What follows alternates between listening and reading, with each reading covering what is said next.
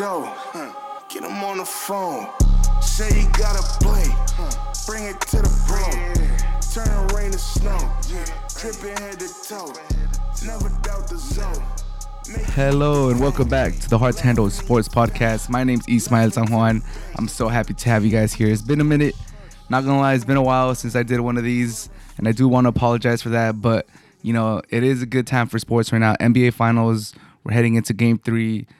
Roland Garros is halfway through the second week. It's almost wrapping up. We're getting to the last stages of Roland Garros. Champions League final is this weekend. City versus Inter. It's gonna be a great match. I'm rooting for Inter. But yeah, just want to apologize for you know not making an episode, not talking about sports with you guys in a minute. I've been busy. I've been dealing with some other stuff, but I'm back, and let's get right to it. Today, Alcaraz makes Tsitsipas look like a kid, like a bum, like he does not belong on the court with him. It was it was pretty crazy. It's pretty crazy. I tuned in. I watched um, I watched most of the game, and I must say, like the first two sets, especially, that boy Alcaraz, that boy's that boy is crazy, man. Twenty years old. We know he won the U.S. Open already. We know, you know, he's being Djokovic. He's being Nadal. He's being basically everyone on tour already. He he's the next big thing. He's he's gonna take the reins, or he already took the reins from the big three, basically and he just punked. He just punked Tsitsipas. Tsitsipas, you know, tried to play it light afterwards in the post game press conference, saying, you know, I shouldn't have taken that melatonin. I shouldn't have taken a nap before the match.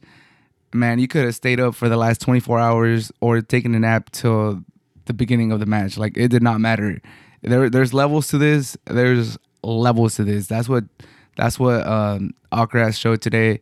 That there's levels to this, and you know, if if I'm the rest of the field, I'm seeing Alcaraz just improve and improve and improve, and I'm like, man, that's scary. He he could really, you know, really take over right here. Especially he plays Djokovic on Friday, and if he's able to defeat Djokovic, then it's like, all right, like no one could beat him. No one could stand. And Clay, he plays good on Clay too. Like he was one of the favorites even last year going into Roland Garros, where he lost to Zverev. But I will want to I want to emphasize this for the match on Friday. Djokovic versus Alcaraz on Friday is must watch TV. Like if, if you've been trying to get into tennis, if if you know you you hear about the US Open sometimes, you catch little highlights on Instagram Reels or on TikTok. You know, I'll be trying to share them sometimes, the, the cool highlights. If you ever thought about getting into tennis and you never knew, oh, like I don't know the players, I don't know when they're playing, I don't know none of that, none of that. I'm telling you right now, if you want to get into tennis, you want one match that's going to convince you to get into tennis, tune in on Friday to see Alcaraz versus Djokovic. Like, it, honestly, all it takes is one match, one good match, one good rally, a couple of suspenseful moments where, you know, where they go to advantage, deuce, advantage, deuce. You don't even, you might not even know what that means if you're hearing this, but if you've ever thought about paying attention to tennis, tune in to Alcaraz versus Djokovic. It's a little hard. It's a little hard to watch tennis in the states. I do. I will say that. Like, if you have to find a stream or you know tennis channel, uh, hit up someone that has tennis channel on their on their YouTube TV, on their Sling, on on their Xfinity TV, on their Hulu TV. Hit up someone that has tennis channel or tennis TV on it and try to watch the game because I'm telling you, this is gonna, this is must watch TV. And if you've ever thought about, you know, even just picking up tennis, it's a fun, it's a fun sport to play, to play casually with some friends. Just go ahead on the courts. Or if you ever thought about getting into tennis, or or or you know, you're one of the millions and millions of fans that like like all the regular sports like soccer, football, basketball, like the big sports in the U.S. And you're thinking about maybe picking up golf or picking up tennis, you know, a little a little sport that's branded like a little more like you know high class, a little more uh, white collar. Hey, this is this is the match that will get you into it because it could get hyped too. Like I, I grew up on soccer. I picked up football. I picked up basketball. Those were my big three for for the longest. And these last few years, I've just gotten super into tennis. I play. It's probably the sport I play the most with soccer it's definitely one of the sports. I mean, I watch a lot of sports, so I wouldn't say it's the one I watch the most because I just watch everything, but even F1. But I'm telling you, I could reference um, couple years ago, I was the only one watching, really watching tennis out of my friend groups. I wanted, I wanted one of my roommates in SF to get into it. Roland Garros was going, 2021 Roland Garros, and I told him to tune in to Djokovic against Nadal in the semifinals of the 2021 Roland Garros, and you know we weren't. It was still like you know pandemic times. Like we weren't even watching it together. We're kind of just texting each other through the match, and that I mean, if you guys didn't watch that match, go catch some highlights. That match was insane. It was it was one of the best matches ever. That third set, um, Djokovic versus Nadal is probably one of the best sets ever of all time. Like the tennis was just ridiculous. I remember like Schwartzman and like Tsitsipas and I think Zverev and like almost the whole the whole tourney was just reacting to it. Like everyone was live tweeting. Like I think Schwartzman even has this this tweet that I remember vividly. Where he was like, "If they're playing tennis, like what are we even playing? Like com- like we look like mere mortals compared to these guys." And you know that was that was my homie's first match that he ever that he ever watched, and after that he's been hooked. Like all it took was seeing. I mean, it was it is one of the best matches ever apparently. But like I said, all it takes is one match, one really good match that you watch and you you get hooked. You see the rallies, you understand it. You go you go pick up the racket, you go play a little bit. You understand the thrill of it. All it takes is one match and you get hooked. I'm telling you. So if you've ever thought about watching tennis, if you've ever considered, you know, like why why do people watch this? Like I don't I don't really get it. They're just hitting the ball over the net. I'm telling you, tune in on Friday, Alcaraz versus Djokovic and I'm I guarantee you you're gonna be hooked. You're gonna obviously not every match is gonna be as good as this one's gonna be because I I can guarantee you this one's gonna be amazing. It's gonna be a classic. Obviously, not every match is gonna be as good as this one moving forward. But once you get into the sport, you, you start appreciating like this the the other matches. It's kind of like soccer. Like if you don't really watch soccer, but you then you want you watch one good game, you get hooked, and then and then you start watching more soccer, and then even the boring matches, just like a, a team a team that gets pressed towards the back and they're able to play out um, and work their way out of a press, and you hear the the the crowd clap, and like if you if you were just maybe a couple months removed from when you got into soccer, you'd be like, why why are they clapping? Nothing happened but the more you watch soccer, the more you understand, like, oh, I get it. Like they're clapping because they were really pressed all the way in the back and they were able to get the ball out of their their own side of the field and go attack. And that was nice. Same thing with tennis. The more you watch it, the more you know you'll start appreciating. Not every match has to be like a like an all time classic for you to for you to enjoy it. Like you'll just it'll just come naturally. You just start enjoying it more. So I'm telling you, if you want to get into tennis, if you want to get hooked, Alcaraz versus Djokovic on Friday. Make sure write it down. Write it down. But you know, most most of the people probably watching this, hearing this, they're already into basketball. They know they know what's up. They know the NBA Finals is going on right now. Game three of the NBA Finals tips off this Wednesday, June seventh at five thirty p.m. The series is tied one one. Um, before the series started, I was talking to my friend. I was like, man, my heart my heart's telling me the Heat. Like I really want the Heat to win. I really I really fuck with Jimmy Butler. You know that's my guy. Uh, Michael Jordan's lost son. I really I really want Jimmy Butler to win. I really want the Heat to win. Uh, obviously, I'm a Laker fan and I love Kobe, and you can see from the background. And you know I'm not the Nuggets swept the Lakers, but I'm not I'm not too too salty about it. Like I'm not like ah oh, just because they beat us, I want them to lose. I just I just really like Jimmy Butler, so I want Jimmy Butler to win. But I told my friend I was like, man, my heart's telling me the Heat, my heart's telling me the Heat, but my my head, my brain's telling me Nuggets. So I said Nuggets in six. But now that the series tied one one, I'm I'm gonna I'm lean into it into my heart. I'm, I'm gonna go with the Heat. I think the Heat pull it off. It's a five game series now, and the Heat have home home field advantage. Um, they, although they did struggle to to win some games at home against the Celtics in the Eastern Conference Final. I do think they, um, I think they'll get it done tomorrow, even though they're underdogs at home in the NBA Finals, which is crazy. But like I said, they're they're playing really good. Butler, I, I really like what they did in Game Two, where uh, Bam Adebayo was.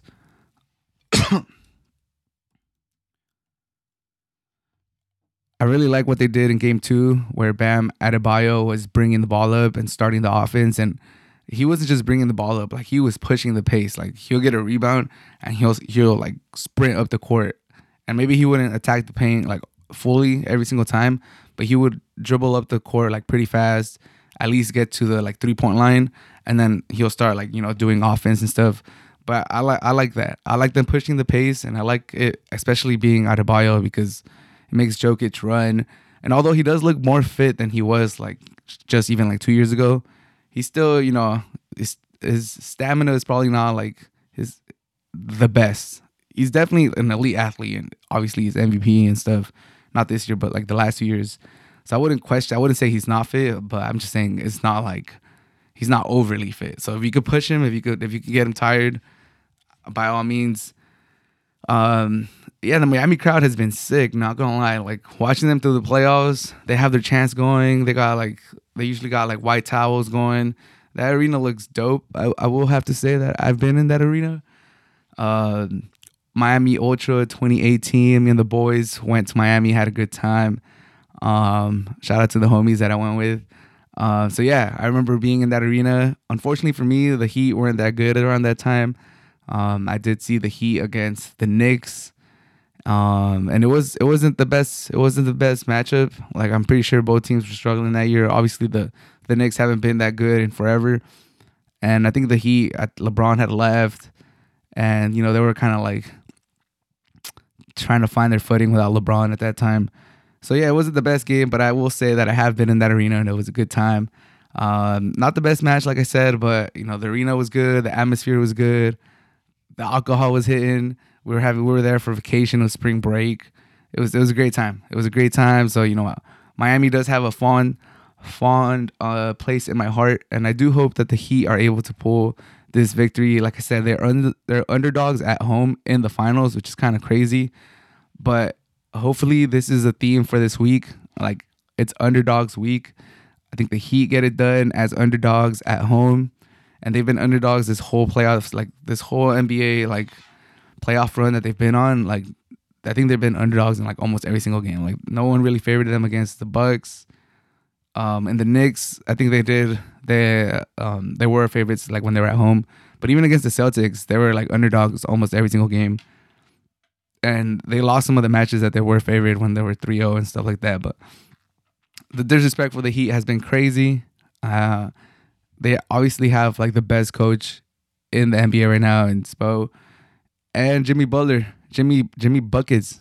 I, I always remember when he was with the Bulls. Um, he was just a defensive player. I used to play with him on 2K and develop him and stuff.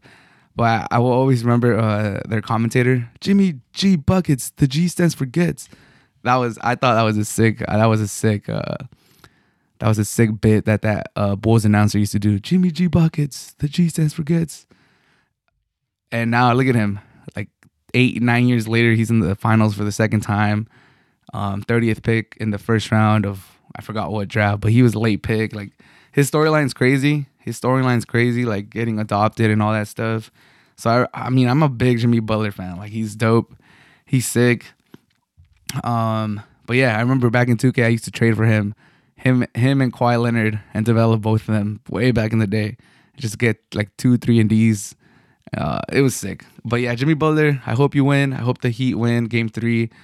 Um, we'll see. We'll see. There, like I said, the game's in Miami, and the Nuggets haven't lost at home this whole playoffs till till Game Two. So they could either, you know, they could either be shell shocked and be like, "Damn, we really lost at home. That was our fortress. Like, what's going on?" Or they could they could use it to motivate themselves and come out and like you know come out shooting because when the Nuggets are shooting, when like when Michael Porter Jr. is hitting those those running threes, like running to the corner and shooting like contested threes, and they're going in, and Murray is hitting like step back threes and dancing on you, and Jokic is hitting like the cutter right, so for a layup, and and he's like throwing his body around at you and kicking it out to like Bruce Brown, and they're hitting nothing but net, and KCP's hitting nothing but net, and it, it becomes a lot. It's like, whoa, this this team is unstoppable. But then, but then the shots start not falling, and Michael Porter Jr. plays like zero defense once his shot's not falling, And then Murray, you know, he could he could get tired kind of quick. Like there's been a couple games this this playoffs where in the fourth quarter he's just like super gassed. So we'll see. We'll see. I think it's gonna be a great game. Super pumped. Um, I do think the Heat are gonna win, take a two-one lead, put some pressure in the Nuggets to really get Game Four. But let me let me you guys let me know on the comments if you guys think in the YouTube on the YouTube comments if you guys think the Heat are gonna win or the Nuggets or if you're just listening to the pod, freaking just tweet at me uh, at Hard to Handle Sports or H2H Sports underscore. That should be the Twitter handle. And like I said, this week is the underdog week. Like I want the Heat to, as underdogs, beat the Nuggets. But in the soccer world, in the football world, I want Inter. Inter Milan needs to save football and beat City. Yes, they must save football. Like no one wants City to win. If you're a City fan, like you're probably, you know, you haven't watched soccer that long, you haven't watched football that long. Um, obviously, there is some loyal fans that have been there forever, as every club does every club has, but I really don't want City to win, man. I don't want City to win. I don't want PSG to win. Um, Newcastle, we'll see. We'll see what the public perception is, but uh, I think that one's a little different. Yeah, it's just honestly, it's been kind of fun seeing PSG and City not win, put all this money into their team and not win the Champions League. Yeah, City has a, a freaking chokehold on the Premier League and PSG has a stranglehold on the on the League One, but you know they could have all of those as long as they don't get you know Champions League, as long as that they don't get that European trophy. Like that's that's something that all of us fans or haters of City could hold on to. Like yeah, yeah, keep winning Premier Leagues. Like you're not you're not your team still has no history, has no Champions League, no European trophies. That's been like the one thing that city haters could, you know, grab onto. And I want to be able to still say that, you know, I want to be able to still talk to any, you know, because every time, I, I mean, I don't know about you guys, but every time I see a city fan, I'm like, bro, you're you're a plastic fan. You're just a brand new fan. Like, bro, name five players from like 2009 or 2012 or something like that. Like, who who was the first purchase that really transitioned this change into what City is right now? Like, do you even know Robinho? do you even remember Yaya Touré? Like, like Silva. Like, I feel like a lot of like, especially these last few years, City has really gained a lot of popularity now that they're like just winning Premier Leagues for fun. But yeah, Inter, heavy underdog, heavy underdog going into the final. Like, they're minus 225. City is favorites if you put hundred dollars on Inter, you win five hundred seventy-five dollars. Like that's that's insane. Like they're Vegas is really favoriting City as they should. They're going for the treble. They won the Premier League. They just won the FA Cup. Um, City's playing amazing. Although I'm not the biggest Pep fan, and you know I'm I'm like the streets will always choose Mourinho over over Pep, and I'm one of those loyalists to Mourinho.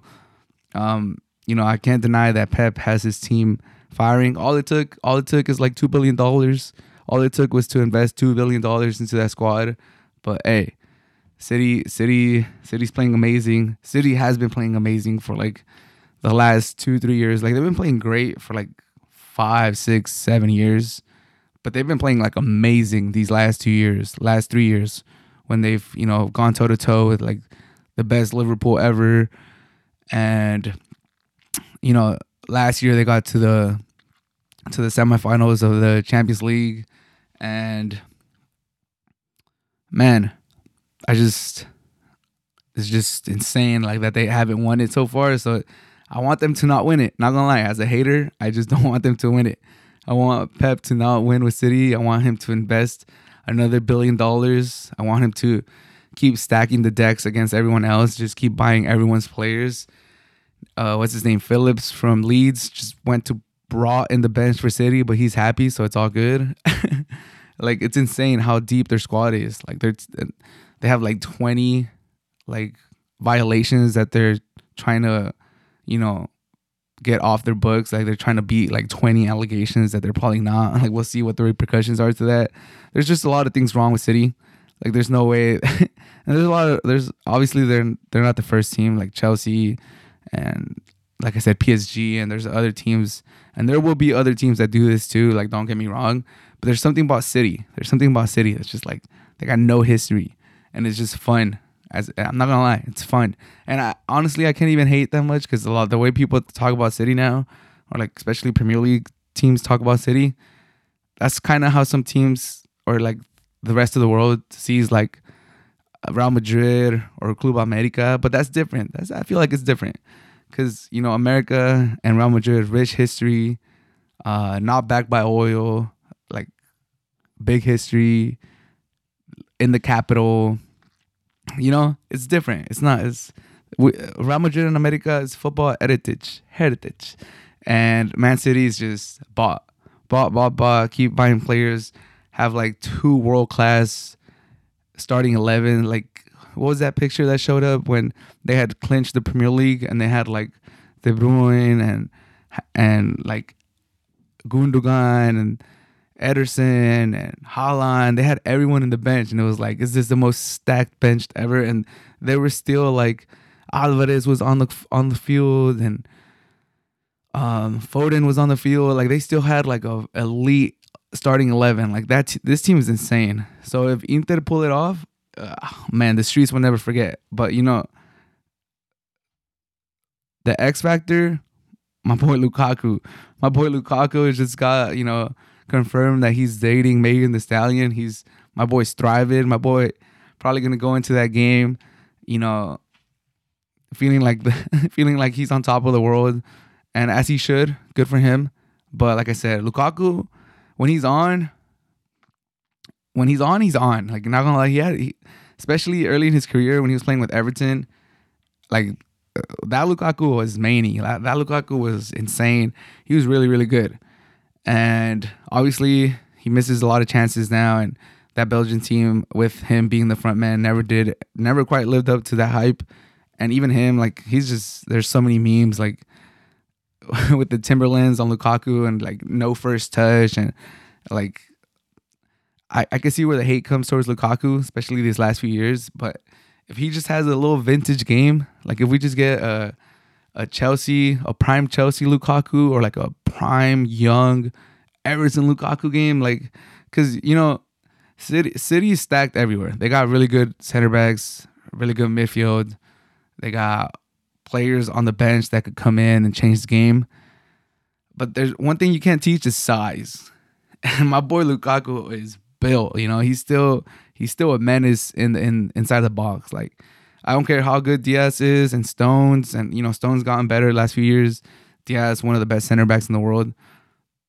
Just how you can't teach size, like how obviously I'm not trying to compare Lukaku to Haaland, but my boy is thick and he's strong. So like he he could use his body. You give him a through ball. There's a, a rebound. Ball's bouncing in the in the 18 yard box. He could throw his body around and create a chance for him just just by how muscular and how big he is and and you know big chest, big shoulders.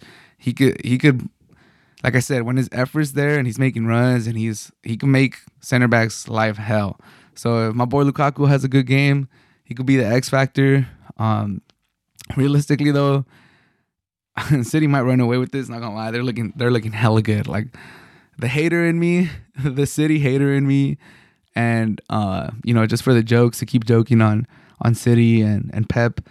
I want Inter to win, but not gonna lie, this like I'll be really happy if Inter have the game 0-0 at halftime. Like I'll be ecstatic. If the game's 0-0 at halftime, then you know the pressure goes to City for sure, and and we'll see what they do in that second half. If if Inter gets scored on in the first 10 minutes, first 15 minutes, it's it's curtains. Not gonna lie. If if you ask Inter to go propose the game, to go chase the scoreline, it it could get ugly. It could get bad for Inter. Not gonna lie, it could get really bad. If they're able to make it at least to halftime nil nil, hey, those those demons, those flashbacks of Real Madrid last year might start creeping on City. You know, they might be like, hey, is it not meant for it, it to be like? Is Manchester red? You know, they might be asking all these questions. But who do you guys think is gonna win? Who are you guys hopeful? Are you guys as soccer fans, are you guys rooting against City like like I am, like a long time soccer fan? Like, dude, I'm 28. I've been watching soccer since I was like two or three. Like that was literally my first love. Watching America with Cuauhtemoc Blanco and fixing the antenna, trying to trying to get a better signal. Like uh, I don't know. There's something about me that just I could appreciate the soccer that they play, and it is cool seeing like that that much talent on one team. But at the same time, I'm like, nah, I don't want you. To, I don't want you to win Champions League. But that should do it for this episode of the Hard to Handle Sports Podcast. Thank you if you made it to the end. I hope you guys have a great rest of your day. Peace.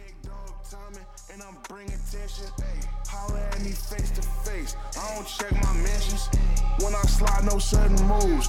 My goons are stretching. Ah. And I'm taxing for the feet on my damn collections.